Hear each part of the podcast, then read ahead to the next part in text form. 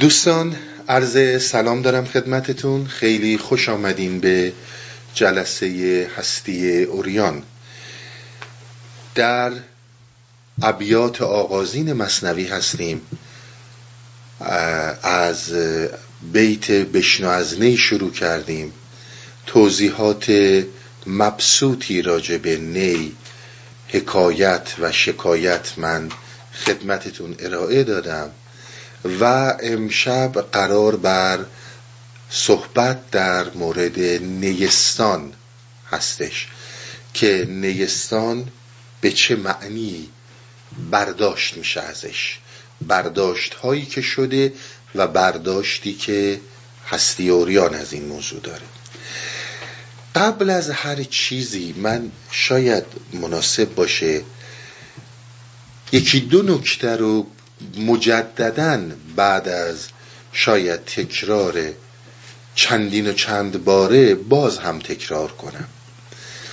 ببینید در هستی عریان مثنوی از دیدگاه خودشناسی مورد بررسی قرار میگیره. یعنی چی؟ یعنی من فکر میکنم اینو دیگه خیلی واضح دارم بیان میکنم. ببینید انسان یک ذات داره، یک عارضه داره، یعنی یه چیزی که ذاتشه، یه چیزی که بر اون عارض میشه. شما وقتی که به دنیا میایید، هر انسانی که به دنیا میاد یک ذاتی داره و اون ذات اینه که انسانه، با تمام مشخصه های انسانی.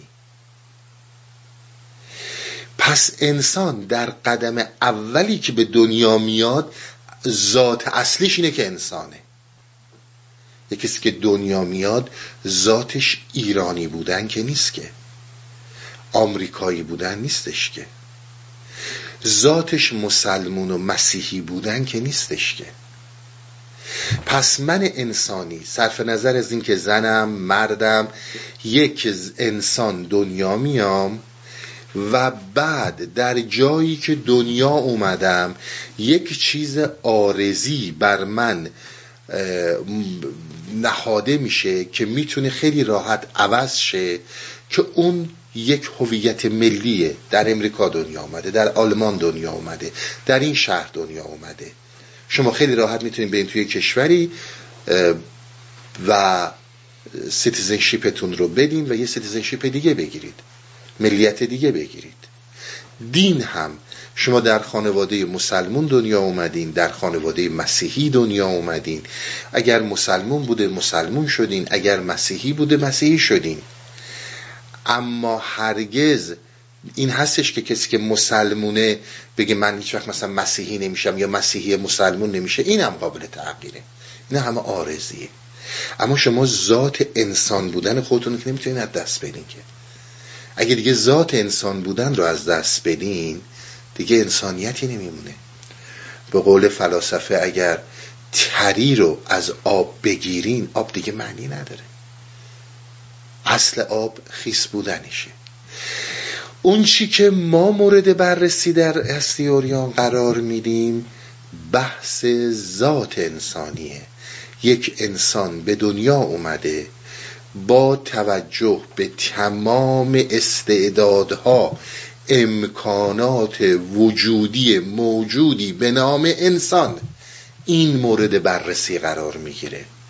حالا میشه شما من بگید دین، وطن، اینجور چیزا کجای این موضوع قرار میگیره؟ اینو بهش خیلی دقت کنید.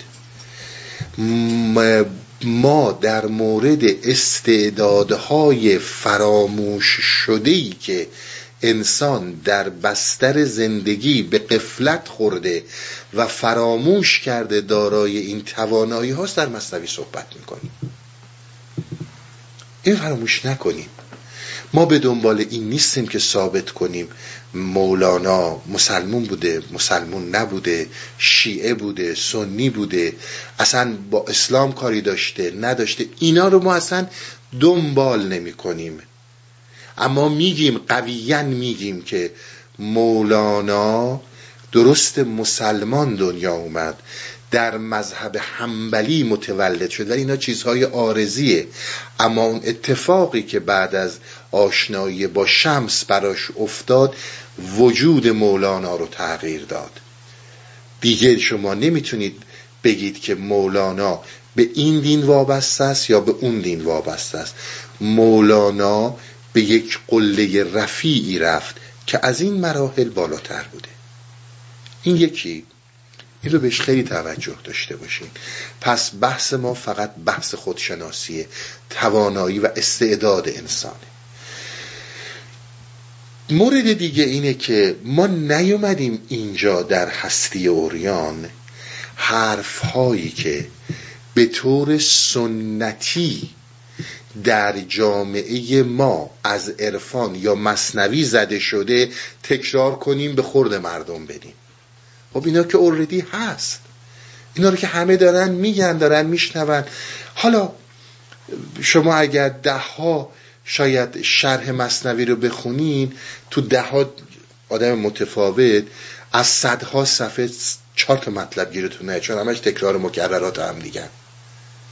این یه واقعیتیه، کسی میخواد بپذیره، کسی نمیخواد نمیپذیره، اما یک واقعیتیه. ما نمیدیم همونا رو تکرار کنیم،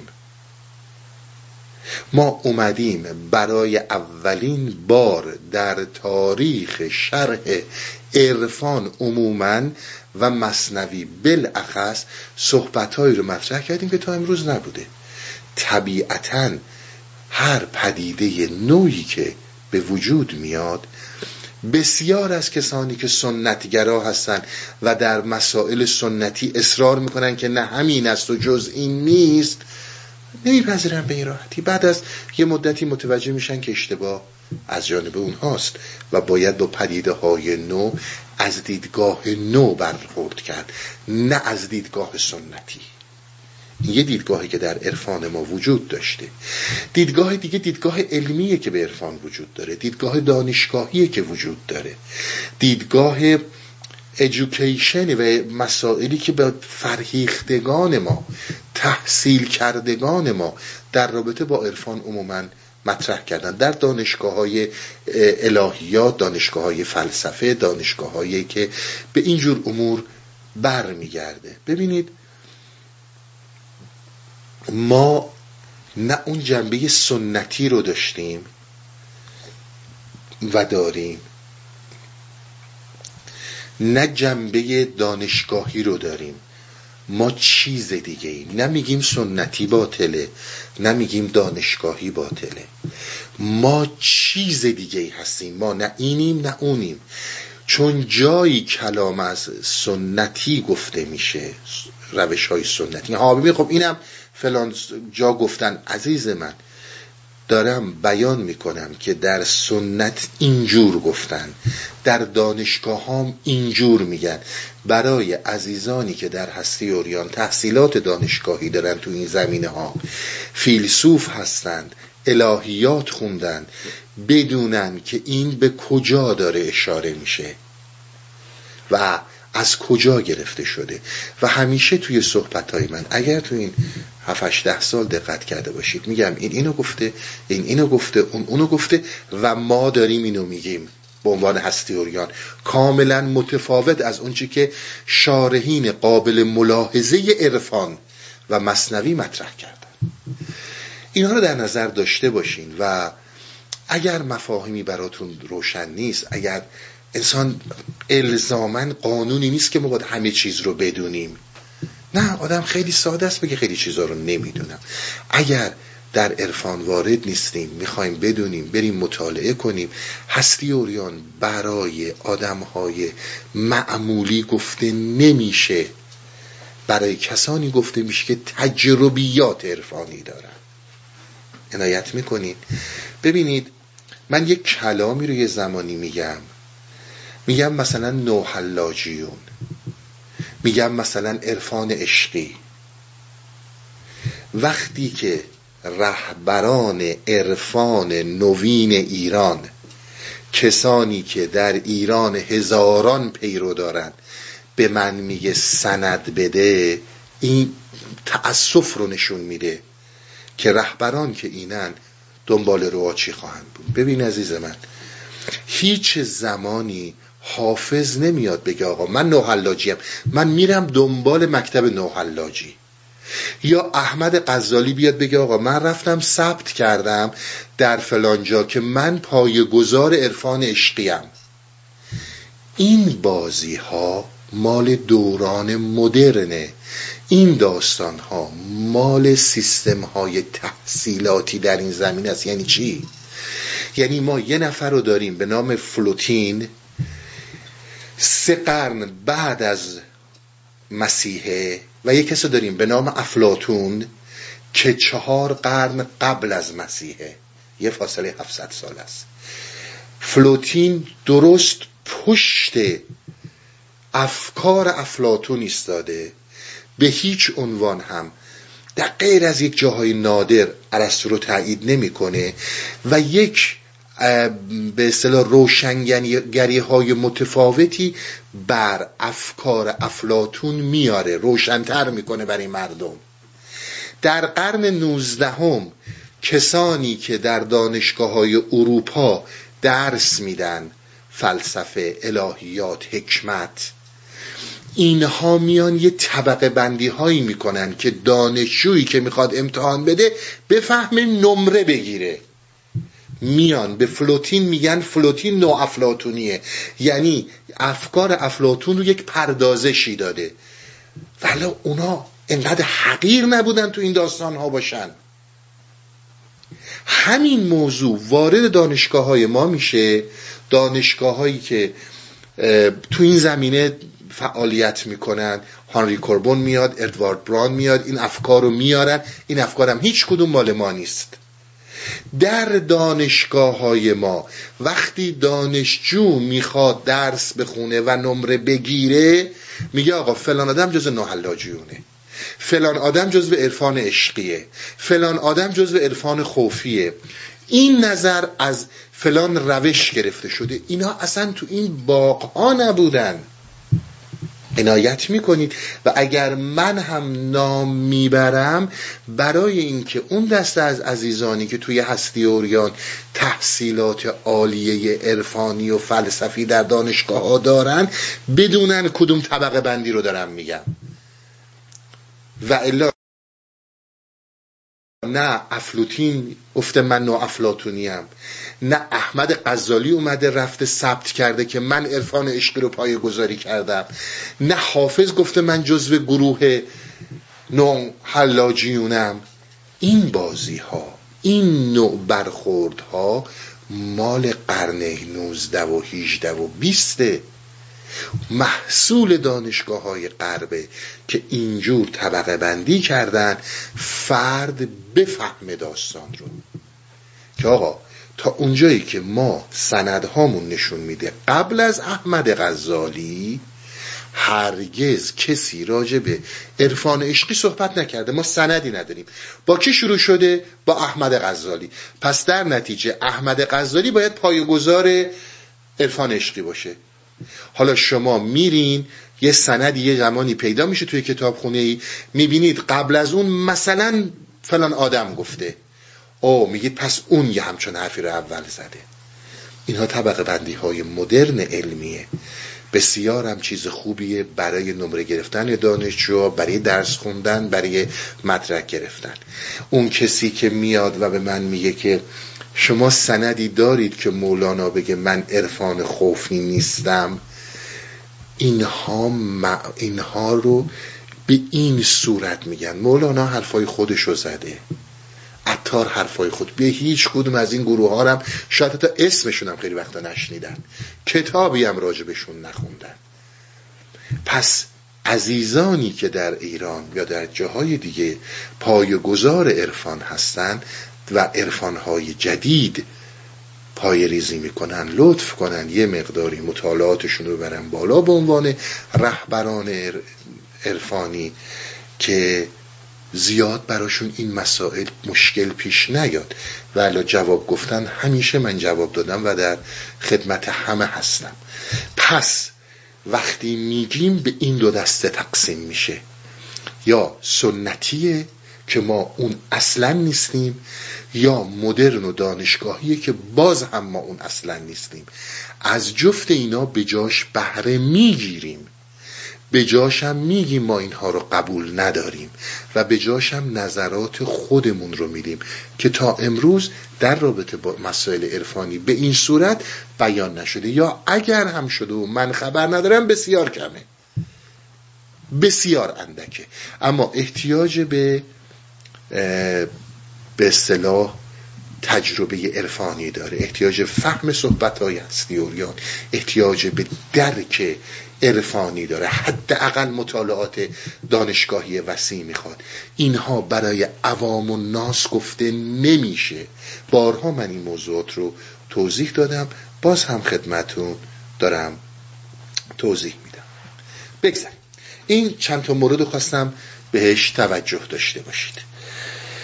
عرض کنم که برم سراغ نیستان که نیستان کجاست و نیستان چی گفته میشه. حرفایی رو که الان میخوام خدمتون بزنم، باز این از اون حرفای فوق‌العاده تخصصیه، مجبورم از این چیزها استفاده کنم. به این روش معمولا نکردن، ولی من سعی میکنم با این روش برم جلو تا حرف خودم رو بتونم بیان کنم. یک زمانی ما شاید در سال همین 2020 بود اگر اشتباه نکنم، سر داستان پادشاه و سه پسر ما صحبت از فردی کردیم به نام افلاطون و یک توضیحاتی رو دادم راجع به مراحل خلقت و هستی از کتاب‌های افلاطون. اون چیزهایی هم که من امشب از افلاطون مطرح میکنم استنادم به کتاب بیوتی یا زیبایی و کتابی که به حکمت اسلامی ترجمه شده، تاسوعات یا تاسوعات ترجمه کردن تا اونجایی که من دیدم. استنادم به این کتاب هست که دارم این صحبت ها رو میکنم. قبل از اینکه این صحبتم رو شروع بکنم اجازه بدین یه مقدار برگردم عقب. همینجور که عرض کردم افلاطون بیاین دورور 240 میلادی، 30 میلادی، 50 میلادی، بیاین بعد از تولد حضرت عیسی مسیح. من یه خورده میرم عقب، چند قرنی میرم عقب. شما اسم فردی به نام سقراط رو، دوستانی هم که مطالعه دارن میدونن من چی میگم، بسیار شنیدید. سقراط استاد افلاطونه. سقراط به طور کلی اندیشه بشری، در کل اندیشه بشری، فلسفه و حکمت، به پیشا سقراطی و پسا سقراطی تقسیم میشه. یعنی سقراط اونچنان نقش بزرگی در اندیشه بشری داره که ما تمام حکمت و دانش بشر رو به پیش از سقراط و بعد از سقراط تقسیم میکنیم. یک همچون تأثیر شگرفی رو در اندیشه بشری داشته.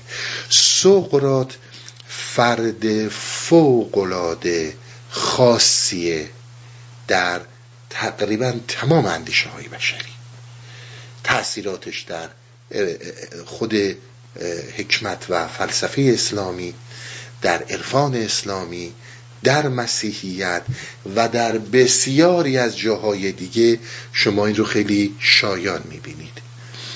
سقراط رو به عنوان یکی از بزرگترین شهدای اندیشه بشری در طول تاریخ شناختنش، اندیشه های بشری منظورم بود، کسایی که به حکمت و فلسفه و اندیشه برگشتن، کار با دین ندارم، دین بحثش جدا میشه.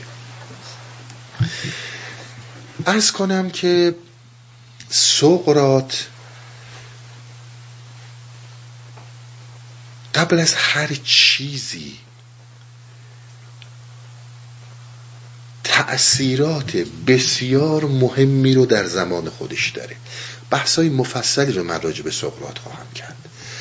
زمانی که سقراط صحبت‌هاش رو شروع میکنه در رابطه با مسائل آتن، اولا براتون یه توضیحی بدم. سقراط رو که به عنوان شما اینجوری من براتون شاید بتونم توضیح بدم، گفته بزرگان فلسفه است. شما بگید 20 نفر در جهان بودن که بزرگترین تأثیرات رو بر اثر بر افکار و اندیشه های بشری داشتن، قطعا سقراط یکی از اونها و در صدر اونهاست. حالا شما بگید نه 20 نفر نبودن، بیاید کوچیک یعنی فشرده ترش کنید بگید 10 نفر بودن، باز قطعا سقراط یکی از برترین آنهاست. حالا بگید نه 10 نفر نبودن، 5 نفر بودن، باز سقراط یکی از اینهاست. سقراط کسی که اگه شما با اندیشه سر و کار داشته باشین دستش خلاصی ندارین. این کانت میمونه. کانت هم فلسفه رو تقسیم میکنن به پسا کانت و پیشا کانت، قبل از کانت و بعد از کانت. به قول مخالفین کانت میگن هر جوری میخوایم از شر این خلاص شیم، از شر اندیشه های کانت، هر جا میریم یه جور بهش گیر میکنیم. اینجور تأثیر گذاره. عرض کنم که سقراط از نظر ظاهر بیشتر شبیه شاید برده ها بود، از نظر قیافه ظاهر یه قد تقریبا متوسط رو به کوتاهی داشته، یه سر کچل، یک دماغ کوفته‌ای و یه شکم گنده. این ظاهر سقراط بوده. میگن همیشه زنش میزده تو سرش که برو مثل بقیه نون درار، نون بیار، این حرفای تو به چه دردی میخوره. مولانا میگفتش که یوزلو بهی کثیرن، اینا اون داستانه. طرف میتونه همسر انسان باشه ولی انسان رو نفهمه و سقراط رو نفهمه. میتونه به این شانس رو داشته باشه که در کنار سقراط زندگی کنه اما نفهمه با کی داره زندگی میکنه. سقراط از کلمات خیلی مهمی که داره میگه اونچنان اگر نتونم عدالت رو در کلمات توضیح بدم، اونچنان با تک تک اعضای وجودم بهش عمل میکنم که همه عدالت رو بفهمم. جرم سقراط گمراه کردن جوانهای آتن بوده، چون سقراط افکار خیلی مهمی رو داشته سر این که پول وقتی که وارد میشه و شایسته سالاری در اندیشه میره کنار، همه اندیشه از بین خواهد رفت. به موقعش اینا رو توضیح خواهم داد که چی میخوام بگم. سقراط کسیه که وقتی میکشنش به جرم گمراه کردن، چون ببینید همیشه این چماخا دست ماست دیگه. زمانی که میگم گمراهی یا دیری گمراه میکنی، خودم گمراهم. زمانی که به تو میگم تو شیطانی، من درم درسته، من خودم شیطانم. توجه میکنید اینها از بزرگترین موضوعاتیه که تعصبات ما به ما اجازه نمیده که بهش نگاه کنیم. سقراط رو همین آدم خوبهای شریفی که نگرانیشون گمراهی جوانان مردم بود اینها کشتن، کما اینکه تمام پاکان بشر رو این آدم خوبه هایی که نگران اجتماع هستن کشتن. از خود سقراط بگیرید بیاید تا امروز تاریخ. میگه اگر شما یعنی آتنی ها من رو بکشید، هرگز بهتر از من در بینتون پیدا نخواهد شد و هرگز دلسوزتر از من بر شما نخواهد بود. این اون مسائلیه که سقراط و هر عارف بزرگی، عارف نام میبرم چون به جای این که بگم فیلسوف، این اون فیلسوف ارسطویی نیست که شما میشناسید. شاید عارف خیلی برازنده تره براش که تا امروز این صحبت راجبش نکردن، فیلسوف نامش بردن. فلسفه ای هم که سقراط میگه همون عرفانیه که ما داریم. اینا فلسفه ارسطویی نیست. بگذاریم این رو میکشن و با جام شوکران سقراط رو. حالا چرا اصلا داستان اینجوری شد، به کجا رسید، به موقعش براتون تعریف میکنم که چون میاد توی صحبتهای ما. اما قطعا فلسفه و حالا چیزی که من به اسم عرفان گفتم افکار سقراط برگرفته از یک سری اندیشه های یونانی نیست. سقراط خودش میگه من هرگز استادی نداشتم، استادی هم در تاریخ برای سقراط ننوشتن، نوشتن یه چیزایی، اما هیچ کدوم از اینا سندیت نداره. سقراط هم مثل شمس تبریزی از کسانی بوده که از درون خودش جوشیده و اومده بالا، بدون هیچ استادی، بدون هیچ مربی. تأثیر شگرفی روی افلاطون داره.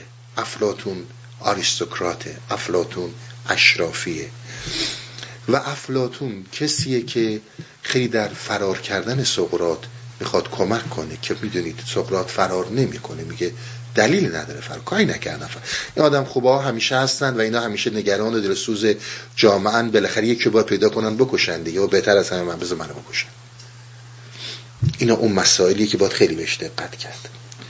افلاطون پایه‌گذار مکتب و فلسفه‌ایه که تأثیر به سزایی در جهان و در عرفان ما داره. الان بشنو از نی چون حکایت میکند، نمیدونم کز نیستان تا مرا ببریدن، تمام اینها افکار افلاطونیه، ولی اسمی از افلاطون برده نشده.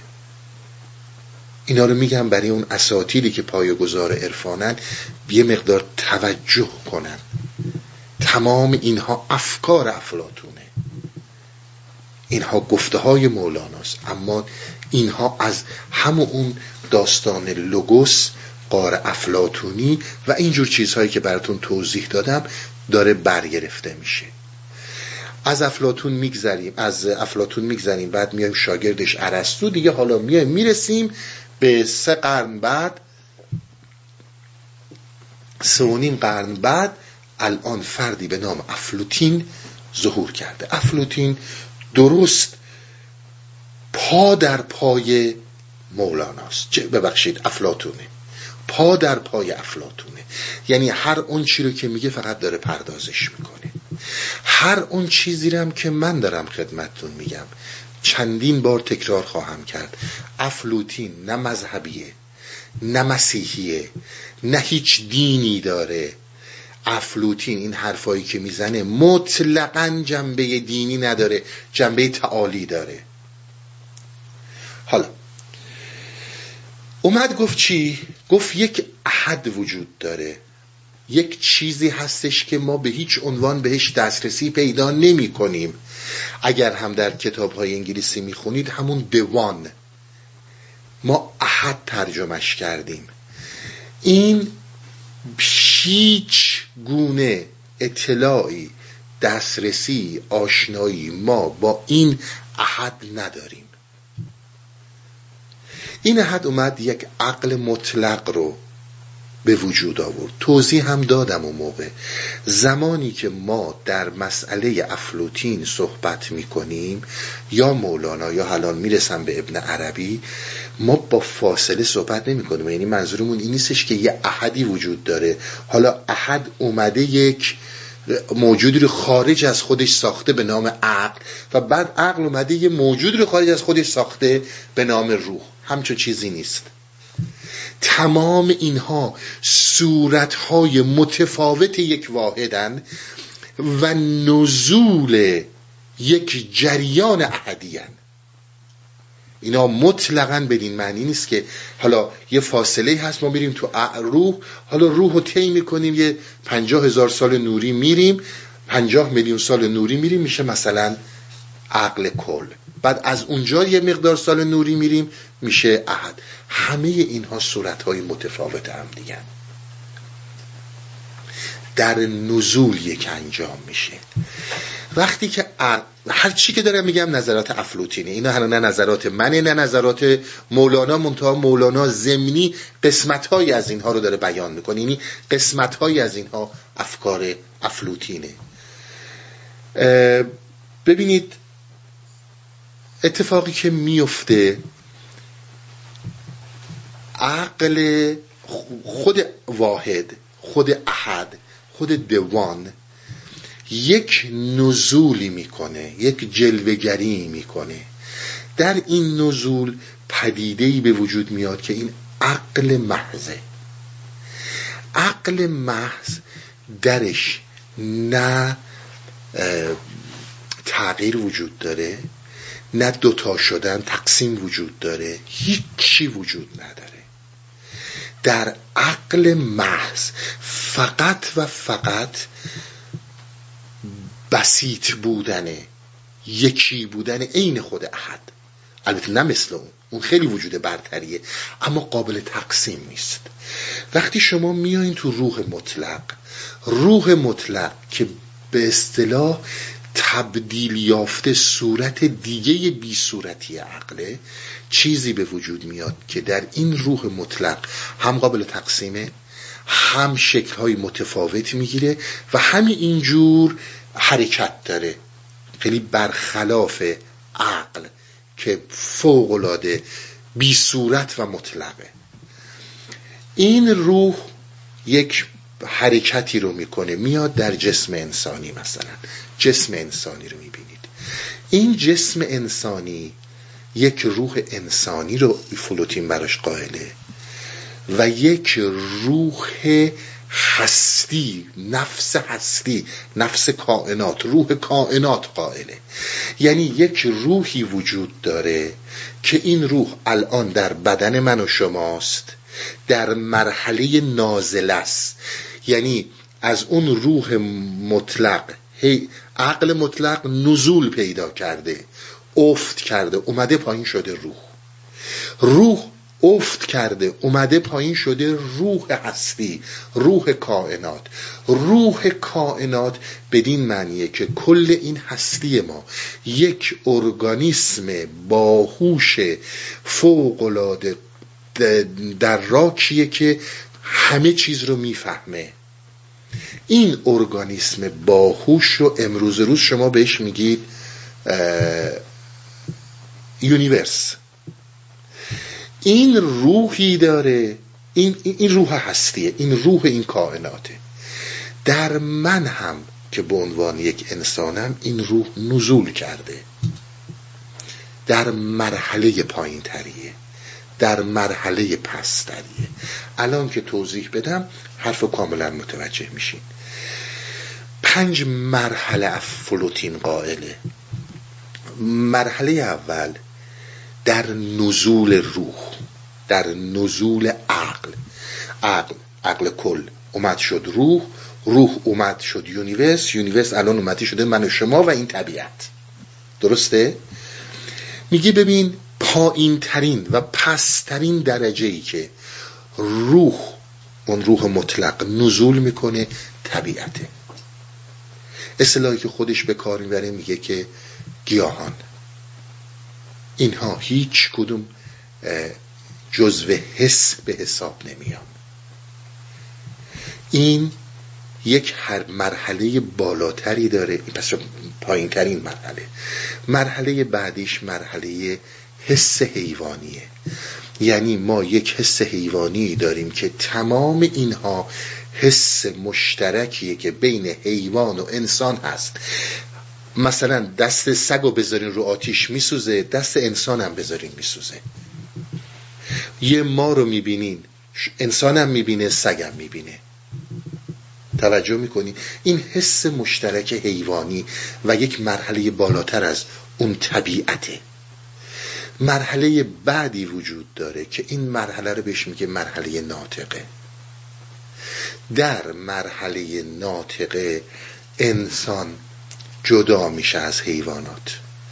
ناطقه بیان نیست دیگه، ناطقه قدرت اندیشه ماست، تمام عقل و جزوی و آگاهی ماست.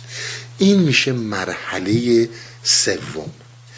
قدرتی رو که انسان داره بتونه از این طبیعت، از این مرحله بره بالا. چون تا زمانی که روح در این بدن هستش، در این جسم هستش، از دقیقاً کلام افلاطون آلوده میشه. جسم روح رو آلوده میکنه و تمام شرور و بدبختی هایی رو که ما درک میکنیم به خاطر برخورد روح با جسمه. روح با صوره. وقتی که روح میاد با صور برخورد میکنه در عالم بالایی که هستش، اصلا شرور و بدبختی رو نمیفهمه. وقتی میاد در عالم صور، اونجاست که میفهمه. از این مرحله، از این شرور بخواد بری یه مرحله بالاتر، یک مرحله دیگه‌ای وجود داره که در اون مرحله، مرحله کاملا مطلق آگاهی، آگاهی به معنی مطلق. دوستانی که میخونن نوس، نوس یعنی آگاهی و آگاهی مطلق. نوس اصطلاح ارسطوییه که خود افلوطین به کار بره.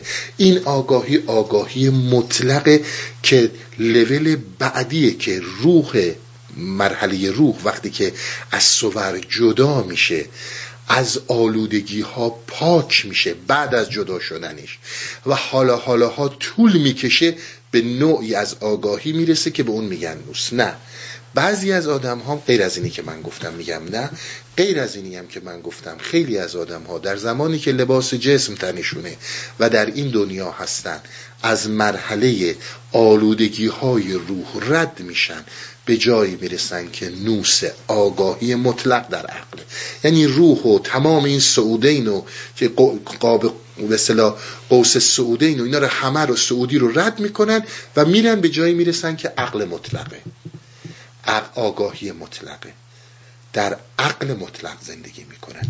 یکی از اونها خود افلاطونه که میگه من اینو تجربه کردم. مرحله بعد رفتن به عالم احده که دیگه اون بعد از اینها اتفاق میفته. تا اینجا امیدوارم که فلسفه افلاطون به طور خلاصه، حرفای نو افلاطونی ها رو، به اینها میگن در اصطلاح نو افلاطونی ها، و تمام صحبت هایی که در بسیاری از دانشگاه های تخصصی انجام میشه، پدر و پسر و روح القدس، احد و عقل و روحن، مسیحیت که این رو وام گرفته، مسیحیت اولیه، و عرض کنم که به قول آگوستین مقدس، قدیس حرف خوبی رو میزنه، میگه که ما یه ذره دیگه میتونستیم دستکاری کنیم حرفای افلاطون رو به عنوان یک فیلسوف مسیحی معرفی میکردیم. پس در اینجا تا آلودگی ها پاک نشه، حالا این آلودگی ها رو من در این حیاتی که دارم پاک میکنم و میرم، یا نه این روح هی باید در مسیر روح هستی و روح انسانی بچرخه تا کی بتونه نجات پیدا کنه. این افکار رو هم باز بگن افلاطون در این شرایط از حکمت شرق داشته، حکمت ایران باستان، حکمت خسروانی و هند. چون در یکی از جنگ هایی که میاد به جنگ ایرانی ها که خودش نمی جنگیده، در کنار امپراتور میاد، اگر اشتباه نکنم گرگاین یه همچون اسمی داره، امپراتور روم، میاد و با ایران می جنگه. این با اینها میاد که با طرز فکر ایرانی ها آشنا بشه، با اندیشه های ایرانی ها آشنا شه، که امپراتور کشته میشه و اینم فراری میشه، کار ندارم.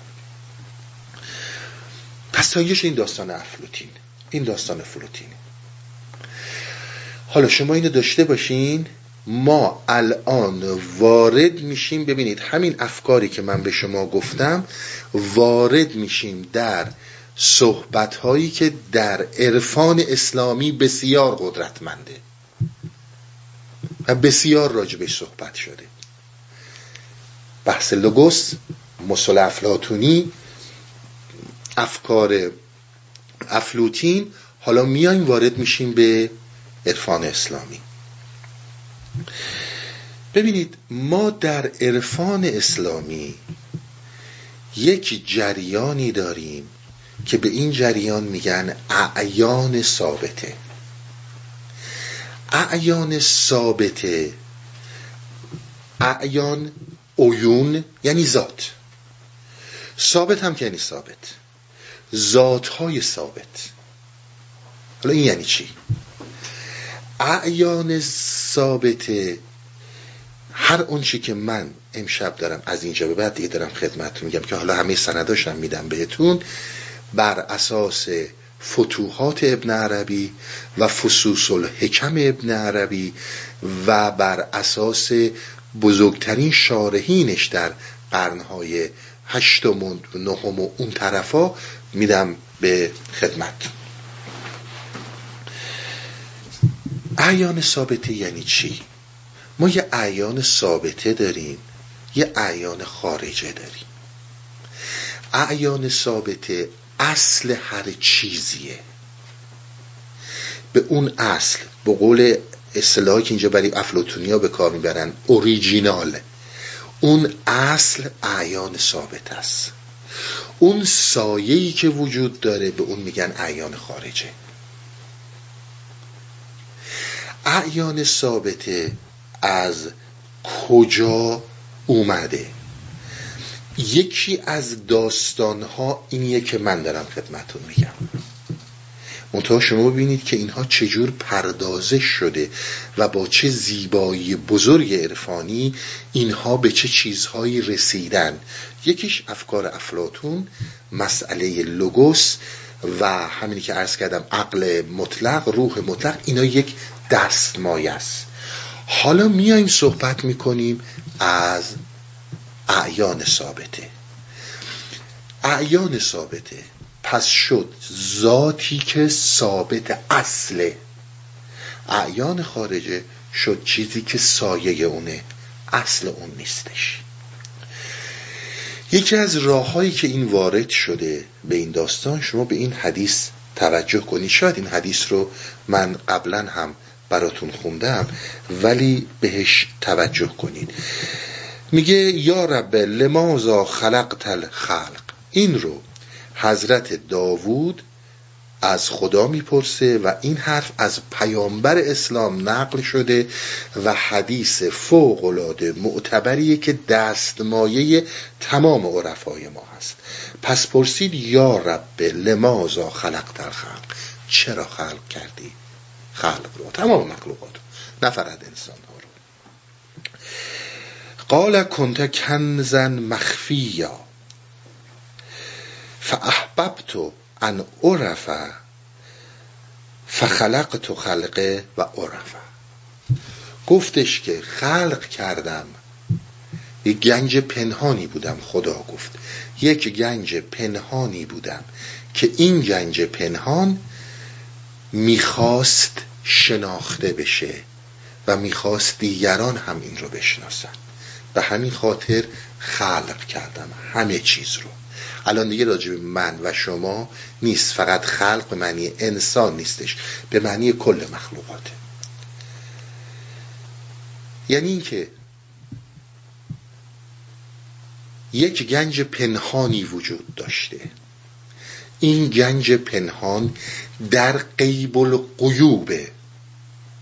غیب الغیوبه یعنی همون حالت احد، هیچ دسترسی به این وجود نداره. بسیار برزم عنایت کنید. این حالا تفاوتش خودتون با افلاطین و اینها میبینید. در غیب الغیوبه هیچی وجود نداره، فقط و فقط اونه. و این یک مرحله نزول میکنه این ذات احدیت از کمالاتی که ما هیچی ازش نمیدونیم، نمیدونیم هسته، نمیدونیم نیسته، اصلا هیچ وقت، نه الان، هیچ زمانی، هیچی نخواهیم دونست. این بر همه بشریت پوشیده است. یعنی میخوام بهتون بگم راجع به این هیچ صحبتی هیچ کس نمیکنه. اما از اینجا صحبت میکنیم که در سیر در مرحله کمالی یک نزول میکنه کمالات الهی در علمش. وقتی که نزول کرد کمالات الهی در علمش، اونجا چیزی باز میشه برای انسان به نام اعیان ثابته. این اعیان ثابته یعنی چی؟ بذارید من خیلی راحت. اعیان ثابته سه تا ارتباط دارن. یه ارتباط با ما دارن، یه ارتباط با اسماء الهی دارن، یه ارتباط هم با خدا دارن. اینی که من الان به شما گفتم ارتباطیه که با خدا داره، یعنی در اونجا نزول کرده و اومده به علم رسیده، یعنی از غیب الغیوب و مطلقا ناپیدا بودن به یک شرایطی رسیده که یک ذاتی شده، یک صوری رو گرفته. حالا اینه یعنی چی؟ این پس این ارتباطش بود. ارتباط با اسماء. ارتباط با اسماء یعنی چی؟ با اسماء الهی، یعنی وقتی که این اومد و ظاهر شد بدین معنی شد که عزیز من اگر میگی رحمان، اگر میگی قادر، اگر میگی قهار، اصل این اسما در اونجا وجود داره. یه فرق بزرگی با ما داره. شما اسم یکی رو میذارید، مثلا آقای خیراندیش، این به همه چیز فکر میکنه جز خیر، همه شراندیشه، ولی اسمشو میذارین خیر. بودن کورو اسمشو میذارن عینعلی، کچله میذارن زلفعلی. این فقط یک اسمه. اما یک زمانی شما یک صفتی رو به کسی منتقل میکنید که این صفت کاملا برازنده اینه. اگر میگید بخشنده، طرف واقعا بخشنده است. اگر میگید خیراندیش، این صفتشه، یه اسمی نیست که روش گذاشتید. اسماء الهی در مرحله اعیان ثابته مطلقا اون چیزی هستند که کاملا و مطلق وجود دارن. یعنی رحمان رحمت مطلقه، با اون چی که ما میفهمیم فرق میکنه. علم مطلقه. قدرت مطلقه. اصلش اونه. حالا شما بیاین با اون چیزی که راجع به عقل صحبت میشد، عقل مطلق که افلاطین میگه، رابطه‌ش رو یه مقدار ببینید چجوریه. میبینید هم یه بهرهایی داره، هم هیچ بهره‌ای نداره. افلاطین داره صحبت از تعالی انسانی میکنه، اینها دارن صحبت از مسائل شهودهای درونی به فرم دیگه ای میکنن. پس وقتی ما میگیم اسماء الهی با به اصطلاح در جلوه اعیان ثابتن، یعنی وقتی شما میخواید رحمان بدونید چیه، رحمان اصلش اونجاست. شما اگر میخواید بدونید علم چیه، علم اصلش اونجاست. قدرت اصلش اونجاست. اینجا فقط یه سایه. پس این رابطه ای که اسماء الهی میگن و عرض کنم که اعیان ثابته ارتباطشون اینه. این اعیان ثابته یه ارتباطی هم با ما دارن و اون ارتباطی که با ما دارن اینه که هر اون چیزی که شما اینجا دارید میبینید، از من، شما، درخت، کوه، دریا، ما فقط یک سایه ایم. ما فقط یک سایه ایم که این سایه اصل بنیادیش در همون لوگوسه، در همون اعیان ثابته. یعنی الان منی که در خدمت شما قرار گرفتم اصلی دارم. این جسمی که دارید میبینید، این منی رو که دارید میبینید، یک سایه است که یک اصلی داره که این اصلش در عالم اعیان ثابت است، در همون لوگوس افلاطونیه. درختم همینطوره، دریام همینطوره، کوه هم همینطوره. حالا شما اگر بیایید و ارتباطی که منی که الان در این جسمم با اون اعیان ثابتم، با اون عین ثابتم دارم، با اون آدمی که در حقیقت اونجا وجود داره، این ارتباط به خاطر گلالود بودن مسئله عالم جسم فقط یک صدا شنیده میشه بعضی وقتا که ما بهش میگفتیم ندای درون. ممکنه بعضی وقتا شنیده شه، ممکنه بعضی وقتا هم شنیده نشه. اون چیزی که عرفان ابن عربیه و اون چیزی که مولاناست که داره صحبت میکنه، اصل عرفان، اصل سعادت، بسیار بر زمین عنایت کنید، زمانی میسره که من به عین ثابتم برمیگردم، اون واقعیتی رو که دارم، اون حقیقتی که هستم، در اونجا به اونجا راه پیدا میکنم. همه اینها من حیث المجموع معتقد بر اینن که ما رفتیم و بیان میکنن که معتقدن، بیان میکنن که آقا جون من مولانا، این آقای افلوطین، ابن عربی، افلاطون، تمام خود سقراط، من رفتم این ثابتم رو پیدا کردم، از عالم این ماده، جسم، صورت صعود کردم، برگشتم اونجا رو درک کردم. اینی که درک اونجا چه شکلیه من اصلا نمیتونم برات بیان کنم. حرف اینها اینه، من نمیتونم بیان کنم، خودت باید بری و ببینی. اگر خودت نری نبینی، من هرچی برات بگم خرابش میکنم. این میشه بحث عرفان. من این منی که الان داری اینجا میبینی، این اصلا یه سایه است، این اصلا اصل وجود من نیست، اصل وجود من جای دیگه است. حالا زمانی که من رو از اونجا، ببینید من در یک سیر نزولی اومدم پایین، هی نزول کردم اومدم رسیدم به اینجا، در این عالم جسمم. برگشتنم به این سادگی ها نیست، تطهیرالصور میخواد.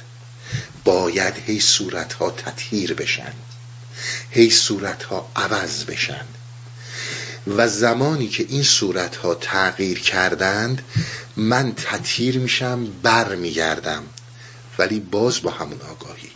میگه میدونی مثال چیه؟ مثال اینه، مثال ابن عربیه دارم میزنم خدمتتون. میگه من اگه بخوام برات بگم اون احدی که ما ازش صحبت میکنیم، حتی میدونید مثال ها ناقصه، فقط میخوایم بیان کنیم. میگه شما یه دونه هسته درخت رو میکارین، این هسته یک تنه بزرگی ازش در میاد، ریشه ها، تنه، بعد شاخه ها برگ میشن، برگ ها میوه میشن و این درخت همینجور رشد میکنه. تمام این عظمت درخت کجای این هسته بود؟ اینها جدا نیستن از هم. این بهترین مثالیه که میزنه. یعنی همین این چیزی که در اون هسته به صورت بسیط، به صورت باز نیست، به صورت پتانسیاله، در زیبایی، قدرت، همه چیز خداوند وقتی خودش رو تونسته ببینه که میخواست خودش رو ببینه، گنج مخفی بوده که میخواسته آشنا بشه با اون، زمانیه که یک درجه کمال نزول کرده، اومده چیزی به نام رحمان دیده شده و اون ذات الوهیت در اون رحمان خودشو نگاه میکنه که چه قدرت عظیمیه. دقیقا مثل میوه هایی که از اون یه هسته داره میاد بیرون، مثل اون هزاران برگی که از اون داره میاد بیرون.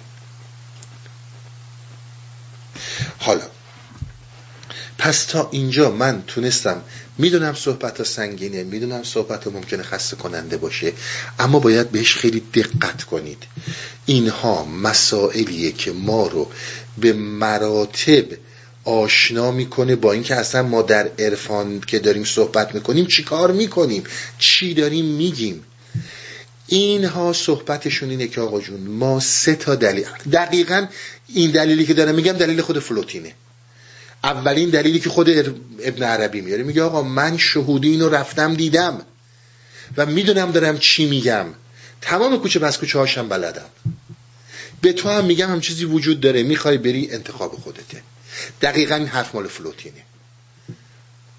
یا آقا جون من رفتم اینا رو دیدم، این یک دلیل شهودیه. یعنی مهمترین دلیل اینها دلیل شهودیه. یک دلیل استدلالی برهانی عرفانی دارن که خیلی زمان طول میکشه، اما یک دلیل های دیگه هم دارن که من براتون میخونم، بهش دقت کنید. کلمات ابن عربیه. اما الخبر النبوی، میگه همون جوری که از خبر از پیغمبر رسیده. ببینید اول میگه من رفتم شهود کردم، من اینو دیدم، ولی اگر تو باور نمیتونی بکنی پیامبرت هم که پیامبر اسلامه این رو گفته. اما الخبر النبوی و فی قولهی کنتو کنزن مخفیا اثبات العیان ثابتتون لتی ذهبتو علیه معتزل. میگه دقیقاً صحبتی رو که پیامبر اسلام کرده، همین این کشف من ابن عربی رو داره ثابت میکنه. علیه معتزل و هیل موضوع قوله تعالی انما قولنا لشیء کن فیکون. میگه دقیقاً این صحبتی که من رفتم دیدم، همین حدیثی که از پیغمبر میخونی و این نزولی که از اون کمال کرده و اومده و یک سری اسما به وجود اومده که شده عین ثابت در مرحله علم خداوند، این همون کنه. شینی میگه گفت کن فیکون. میگه من دیدم اینا رو، قبولم نداری، پیغمبرتو که قبول داری، پیغمبرت هم اینو گفته. اگر اونم قبول نداری برهان عقلی داره که متاسفانه بخوام بگم دیگه همتون رو با چند جلسه فقط خسته کنم. اینی که دارم میگم عرضم به خدمت شما فتوحات مکیه جلد 2 صفحه 232 که بدونید کسانی که با این مسائل آشنایی دارن اینها رو به این صورت شما در عرفان دارید میبینید. حالا باز در تایید صحبت هایی که کردم از بدید این سند هامو بخونم، این سند هامو جمع کنم تا بقیه صحبت هامو بکنم. باز اون چی که دارم میگم از ابن عربیه. ان للاسماء الهیه صور معقول. ببینید اسماء الهیه همون صورت های عقلانی هستند. فی علمی تعالی لأنه عالم بذاته، عالم بذاتهی لذاتهی و اسمائهی و صفاتهی و تلک صور علمیه من حیث انا و عین ذات المتجلل تعین خاص و نسبت العینیه یل مسما بل اعیان الثابت.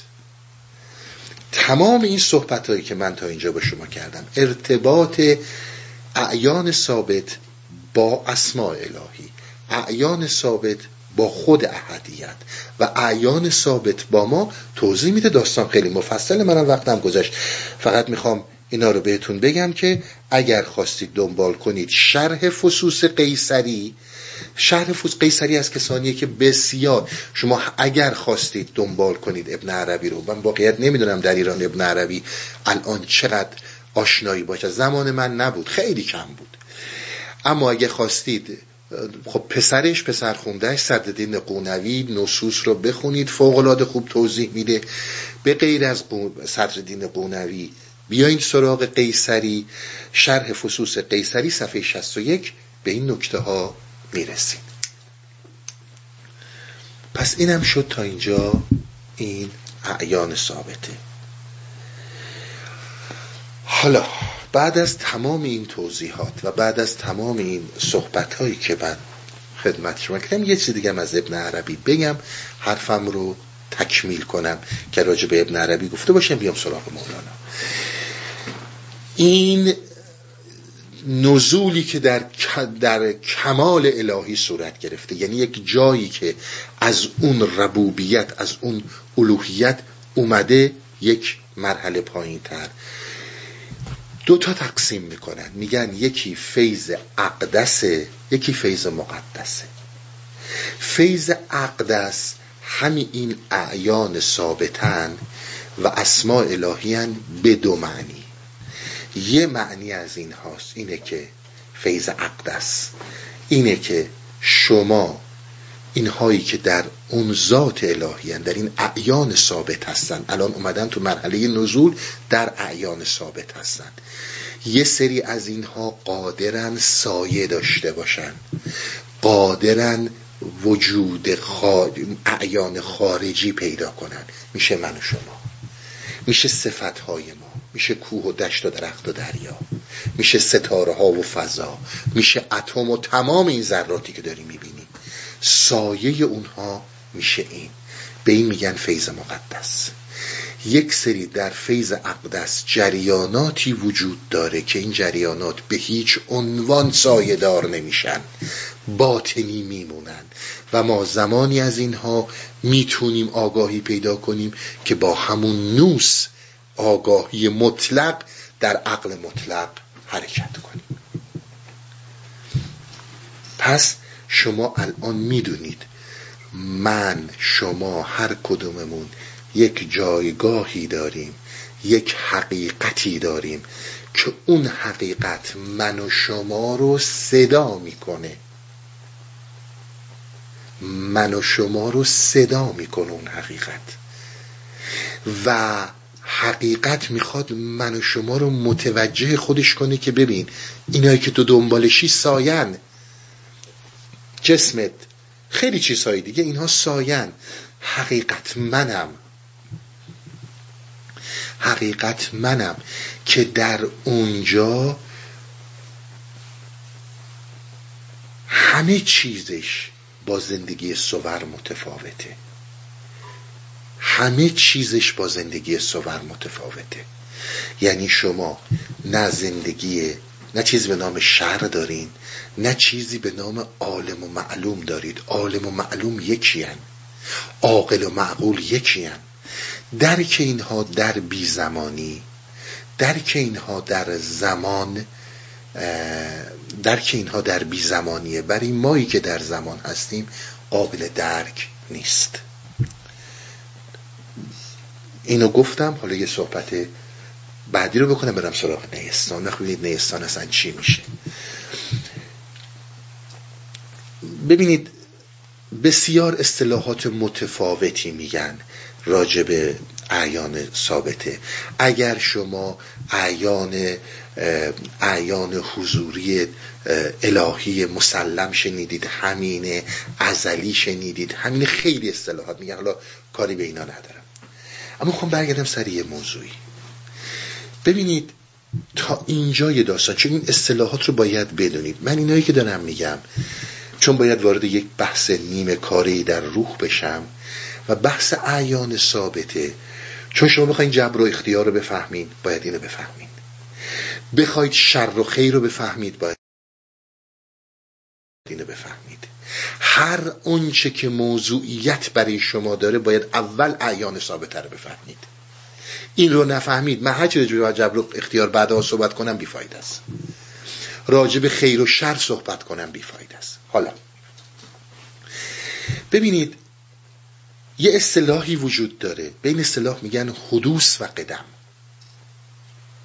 حدوث و قدم یعنی چی؟ قدم یعنی قدیم، چیزی که همیشه بوده، ازلیه، هیچ زمانی به وجود نمیاد، همیشه بوده. این همون احده، همون دوانه، همون غیب الغیوبه، هیچ چیزی مقابل اون نیست. هر اون چی که غیر از خدا باشه حادثه. بسیار توجه کنید، هر اون چی که غیر از غیب الغیوب باشه حادثه. عقل کل، اعیان ثابته، همه اینها به یک معنا چیزن، به یک معنا حادثه، چون در یک زمانی، در یک بی زمانی به وجود اومدن. حالا میگه که عزیز من اعیان ثابته، حرکت در خداوند، اینها در زمان نیستش که، اینها در بی زمانیه. پس به یه معنا همه اینا میشن قدیم، اعیان ثابت میشه، روح هستی میشه، همه اینا میشه قدیم. فلاسفه و عرفای ما میان برای اینا اصطلاح میذارن، یعنی میان میگن آقا حادث ازلی، حادث ازلی یعنی همین اعیان ثابته، در یک زمانی همون عقل مطلق، همون روح محض، اینها در یک زمانی به وجود اومدن که اصلا زمان نیست، ازلیته، به این میگن حادث ازلی. حادث سرمدی که میگن هم داریم، حادث دهری داریم، حالا همه اینا رو توضیح میدم خدمتتون. یعنی به یک معنا روح هستی، عقل قدیمه ولی به یک معنا نیست، به یک معنا همیشه بوده، ازلی بوده ولی به یک معنا نیست. به همین خاطر برای اینکه نگن قدیمه میان میگن حادث ازلی. از من بپرسین میگم بله آقا، الان مولانا رو براتون میخونم که دقیقاً اشاره به این داره که همه اینها قدیمن، اما نه اون قدیمی که ما با خدا میفهمیم. اینها حادث شدن اما حادثه در ازلیت بودن، زمان وجود نداره. کلامی رو دارن متکلمین ما و بعضی از فلاسفه ما که ببین ما زمانی که در زمانیم همه چیز رو در زمان میبینیم، خارج از زمان نمیتونیم بفهمیم. پس در نتیجه یک زمانی باید باشه که بی زمانیه، یک زمانی باید باشه که این جهان آغاز شده.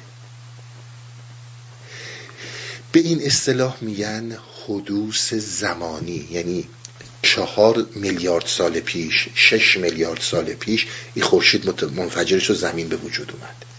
به این میگن حدوث زمانی. اما حدوث زمانی در اعیان ثابته، در روح وجود نداره. حدوث ازلیه، همه چی در بی زمانی اتفاق میفته. اون چیزی هم که در من و شما به عنوان روح انسانی وجود داره به یک معنا حادثه، به یک معنا حادثه ازلیه، به یک معنا به وجود اومده که یک زمانی این روح من پدید اومده و من اینجا شکل گرفتم. به یک معنایی اصل من که در اعیان ثابت است هیچ ربطی به روح نداره. اون چیزی هم که افلاطون و نوافلاطونی ها میگن لوگوس در عقل مطلق، یعنی دوباره روح برمیگرده به اون سمت. روح انسانی ترجیح میده به جای اینکه در عالم صور بمونه برگرده به عالم عقل، برگرده در آگاهی عقل. این هم نظر افلاطون و افلوطینه، هیچ فرقی نمیکنه. به یک معنا بخواید نگاه کنید، الان منی که اینجا در خدمت شما صورت عینی دارم، عین ثابت دارم که به یک معنا قدیمه، درسته به وسیله خدا حادث شده، این حادثه ازلی میشه. به یک معنا روحی در این جسم من وجود داره که این روح یک زمانی نزول کرده و اینجا شکل زمان، درک زمانی پیدا کرده، میشه حادث. به همین خاطر، چون من ظاهرا یک سوالی رو خیلی وقت پیش جواب داده بودم سر این موضوع که بله مولانا قطعا میگه قدیمه، اما قدیم یعنی چی؟ یه مقدار تولید اشکال کرده بود.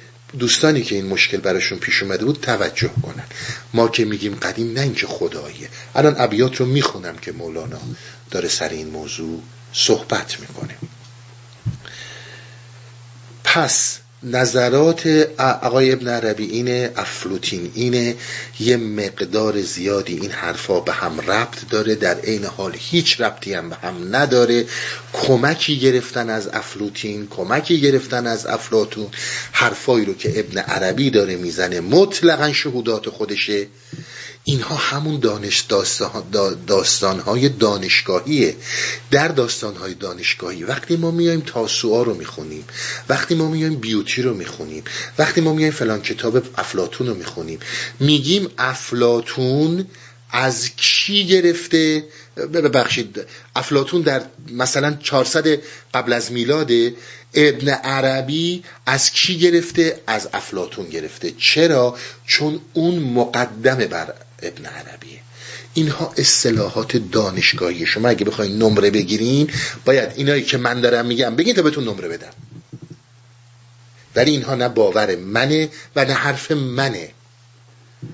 حالا براتون باز میکنم صحبت ها چیه.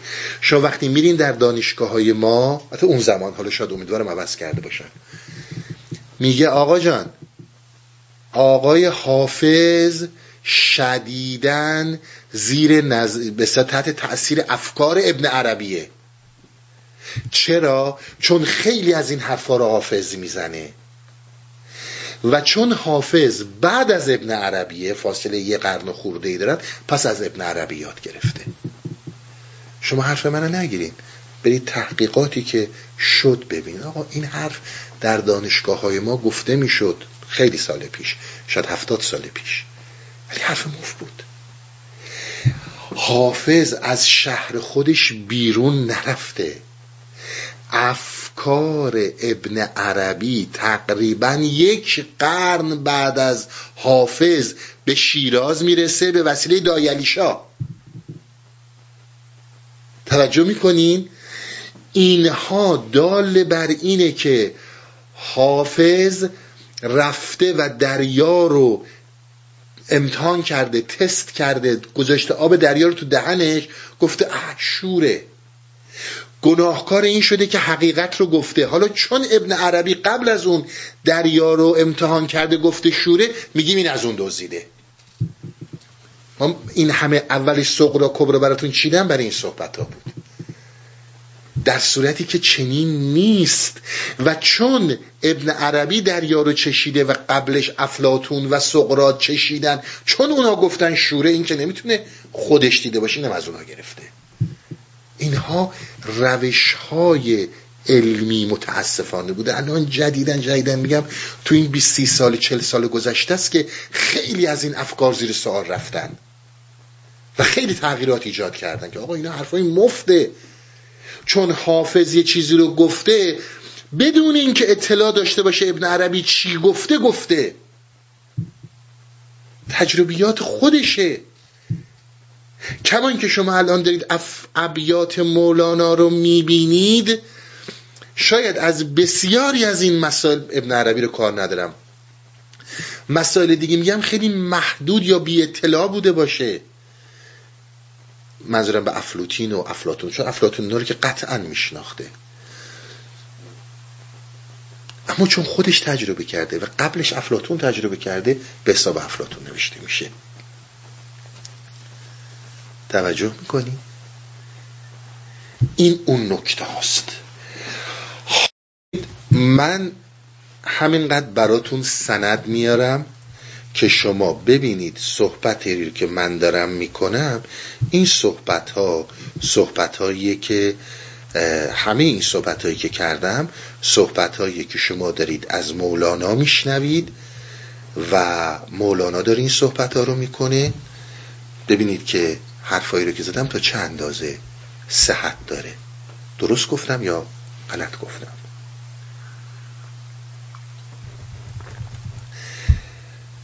میام دفتر دوم، آغاز منور شدن حس عارف. ببینید تمام اینهایی که من گفتم از افلوطین و نمیدونم این حرفا، ببینید چی داره می گفتیم. چی گفتیم؟ فلوتین میگه که احد عقل رو ساخت، عقل روح رو ساخت و روح این جهان رو ساخت. درسته؟ اصلا این جهان یک ارگانیسم کاملا باهوش و روح داره. ببینید مولانا چی میگه: پس فلک قشر است و نور روح مغز. کائنات، این طبیعت که ما گفتیم، این قشره. روح مغز اصلیشه، روح چیزیه که این رو آفریده. این پدید است و آن خفی زین رو ببخشید جسم ظاهر، روح مخفی آمده است. جسم همچون آستین، جان همچو دست. درسته؟ این فلک اینه. پس داری میگه که این جسمی که شما میبینید، ستاره فلان، کائنات، کهکشان فلان، درخت، کوه، اینا ظاهرا و روح پشت اینا هست. جسم ظاهر، روح مخفی آمده است. درسته؟ روح پشت این جسمه. باز عقل از روح مخفی تر پرد، حس سوی روح زودتر ره برد. بسیار نکته مهمه. ببینید عقل پشت روحه. حرف مطلقا حرف افلاطینه. شما تو هر دانشگاه بریم میگه آقا شعر ببین، حرف افلاطینه ببین. باز عقل از روح مخفی تر پرد، یعنی پشت این روح یک عقل خوابیده که برتری وجودی به این روح داره. اما میگه توی عزیز، توی سالک که داری میری، جسم به روح بیشتر راه داره تا عقل مطلق. ببینید باز عقل از روح مخفی تر پرد، حس سوی روح زودتر ره برد. ما با این حسی که داریم، با این حس، عقل حسیمون، گرما رو میفهمیم، سرما رو میفهمیم، هر چی رو، و عقل جزویمون، ما با این وسیله، چیزی که به 5 حس درونیمون برمیگرده، عالم وهم، عالم خیال، عاقله، نمیدونم اینایی که گفتم، حس مشترک، چیزی که قبلا توضیح دادم، شما از عالم خیال، دیگه نه حرف منه، راه بیشتری دارین برای رسیدن به روح. شما به اون آگاهی نوس که من از ارسطو میگفتم و فلوتین میگفتم راه ندارید فعلا. اون چیزی که شما رو نزدیک میکنه به روحه. این روح در اینجا الان یک جریانیه که حادثه به یک معنی، ازلیه به یک معنی. دقت کردین؟ پس همونجور که می‌بینید کلام همینه، فلک قشره، پشتش روحه و پشت اون روح هم عقله. حالا جنبشی بینی بدانی زنده است، حرکتی در روح می‌بینی. جنبش که می‌بینی حرکت فیزیکی نیست، اشتباه نکنید، حرکت فیزیکی نیست، مطلقا حرکت فیزیکی نیست. همون چیزهایی که شما در کارهای عملی در همین هستی عریان چیزهایی گفته میشه، بهش میگیم شهود. این اون جنبشه که داری میبینی. توجه میکنید، اشتباه نکنید. این جنبش که میگه کسی نمیدوه، اگر دویدنی رو داری میبینی واقعا کسی نیست که داری میدوه. تو جنبشی رو میبینی، میفهمی که یک چیزی وجود داره در عالم شهود. اتفاقی رو میبینی، میبینی فردا این اتفاق افتاد. این در عالم شهود میبینی فردا این اتفاق افتاد. ارتباطی برقرار میکنی، میبینی انجام شد. میگه ولی من مولانا که رفتم شخصا همه اینا رو دیدم، دارم به تو میگم این ندانی که ز عقل آکنده است. میگه تو یک جنبش هایی رو میبینی، میگی اینا بی مفهومن. بابا توهمم میکنه آدم، آخه این چرت پرتم دارم میگم. درست میگم؟ میگه تو نمیدونی که این آکنده از عقله. یعنی همونجوری که بهتون عرض کردم، فاصله‌ای نیست، فاصله زمانی و مکانی نیست، ارتباط اینها با هم دیگه مثل این میمونه که یک بی صورتی صورت گرفته، علتی وجود داشته که الان این علت متولد شده، تبدیل شده به معلول، و اون خودش علتیه که دوباره متولد میشه و یک معلول میشه، علتی که یک معلول دیگر به وجود میاره. بسیار به این نکته ها توجه کنیم. جنبش هایی که میدونی، میگه که تا که جنبش های موزون جنبش مس را به دانش زر کند.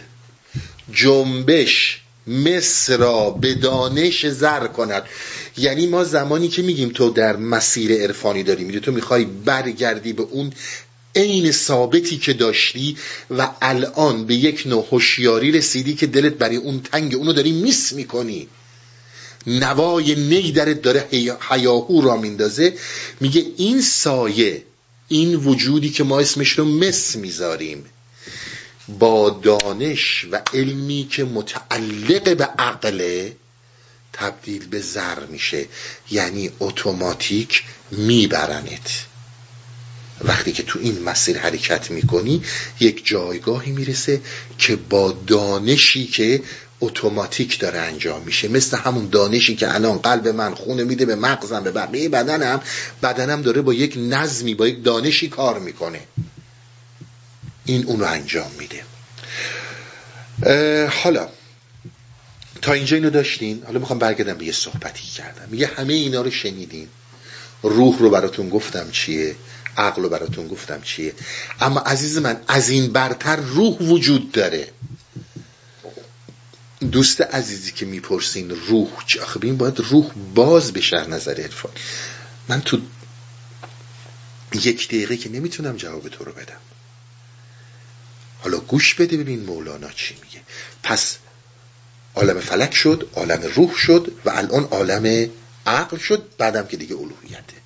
حالا میگه نه بابا صبر کن، بازم کار داریم. روح وحی از عقل پنهانتر بود.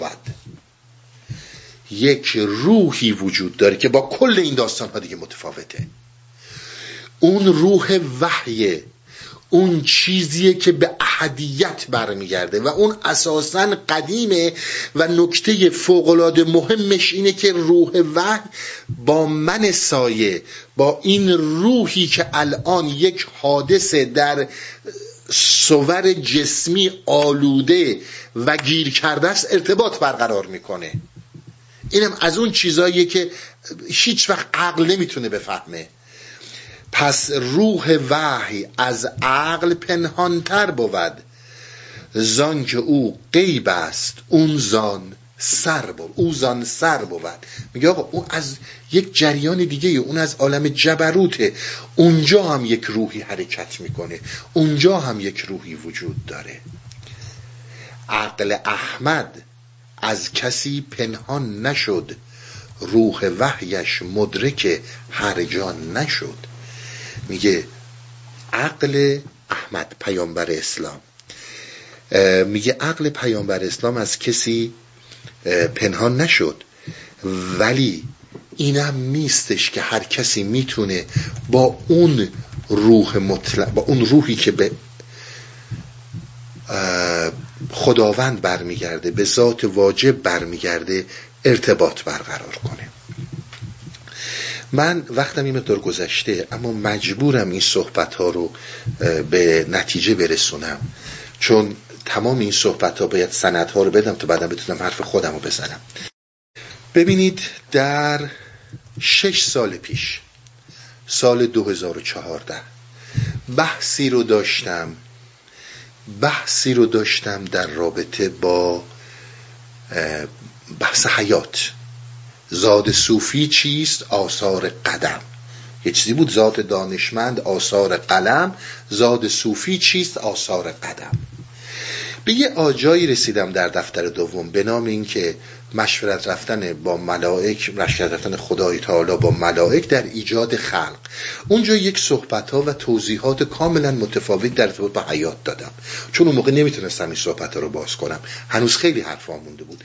همون موقع، باز تکرار میکنم، 6 سال پیش 2014 گفتم در یک زمانی ما به این صحبت‌ها میرسیم و این حرفا رو من باز میکنم. تمام اینها سندها رو ببینید. مشورت میرفت در ایجاد خلق، جانشان در بحر قدرت تا به حلق. داشت مشورت میرفت برای اینکه ما به اصطلاح خلق کنن، به وجود بیارن. جانشان تا به حلق در وجود حق بود، یعنی دقیقاً اوریجینال، یعنی دقیقاً چیزی که حیات و زندگی مطلقاً به اون متعلقه. چرا؟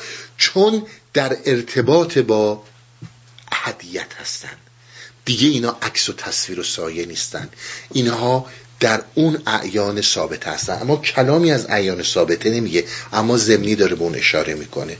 ببینید، چون ملائک مانع آن میشدند، بر ملائک خفیه خنبک میزدند. یک جریاناتی، حالا یک بزرگانی، اسمش هر چی میخوای بزن که خود مولانا میگه پیران، اینها تا به حلقشون در احدیت و الوهیت بودن. یعنی چی؟ یعنی اینکه یک جریان در کمال الهی حرکت کرده، نزول پیدا کرده، شده اعیان ثابته، اینا تو اون اعیان ثابتن. حالا خدا داره با ملائک مشورت میکنه که من انسان رو بیافرینم و ملائک مخالفت میکنن، این پیران بر ملائک خفیه خنبک میزدند. خنبک نمیتونه، اینا توضیح دادم که دقیقا رو توضیح نمیدم. مطلع بر نقش هر که هست شد، پیش از آن که نفس کل پای بست شد. الان این حرفا باز میشه در اون اعیان ثابته. اینها داشتن میدیدن همه چیز رو، چون گفتم در علم خدا، علم مطلقه و هر آنچه که وجود داره در علم الهیه، در یک مرحله نزول همون اسماعه. مطلع بر نقش هر که هست شد، پیش از آن که نفس کل پای بست شد. پیش از اون که این نفس کل، این روح کل، اینجا میده دیگه نفس معنی نفس اماره را نمیده، همون نفس رو داره معنی میده که فیلسوفا میگن یعنی روح.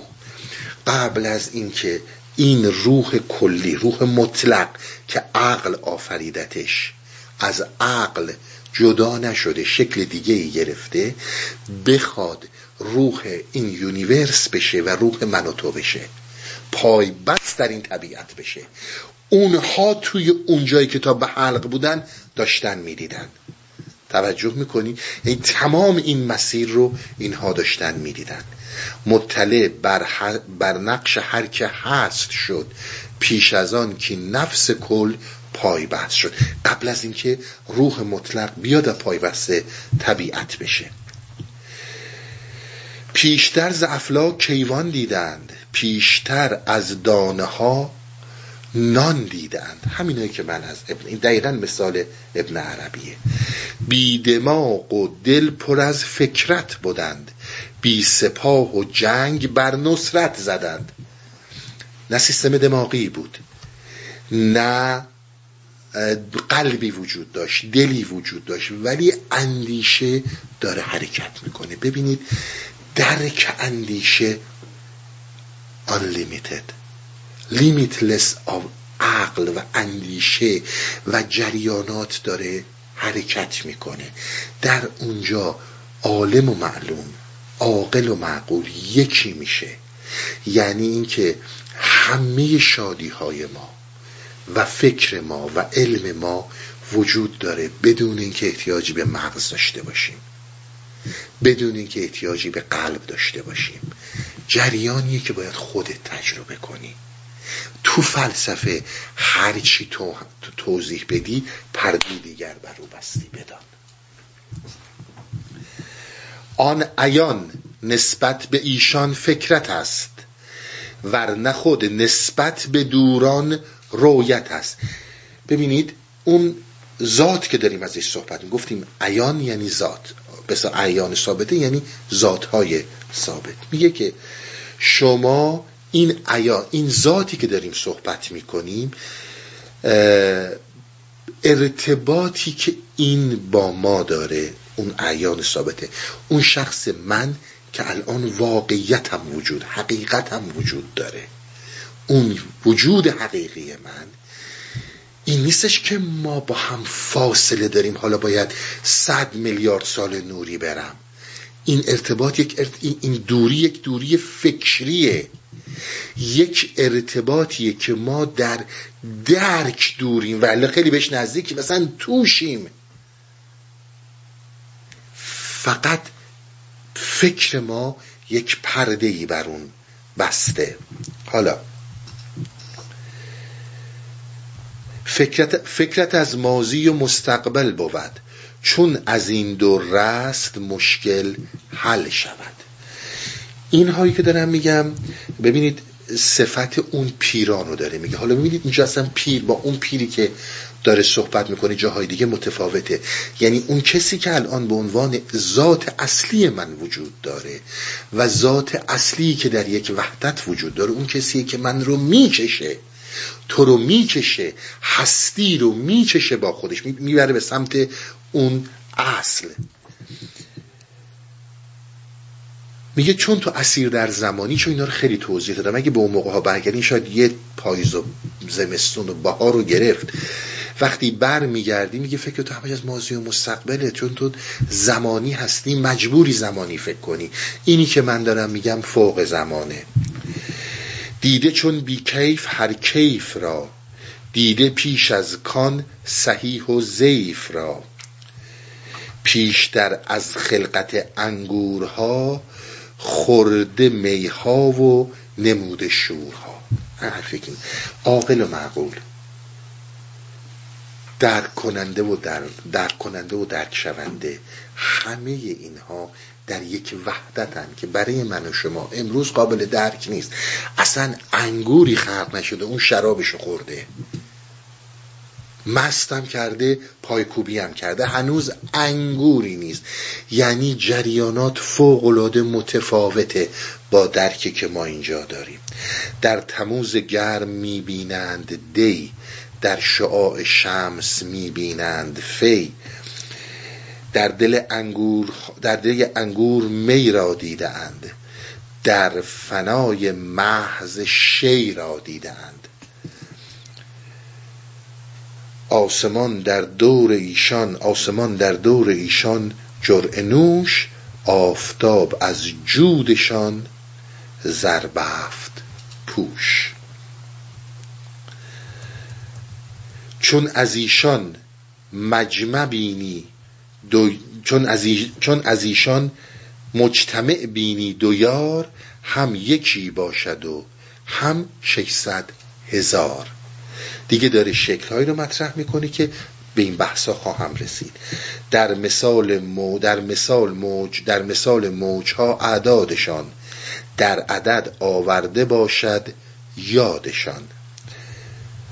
مفترق شد آفتاب جانها، در درون روزن ابدان ما.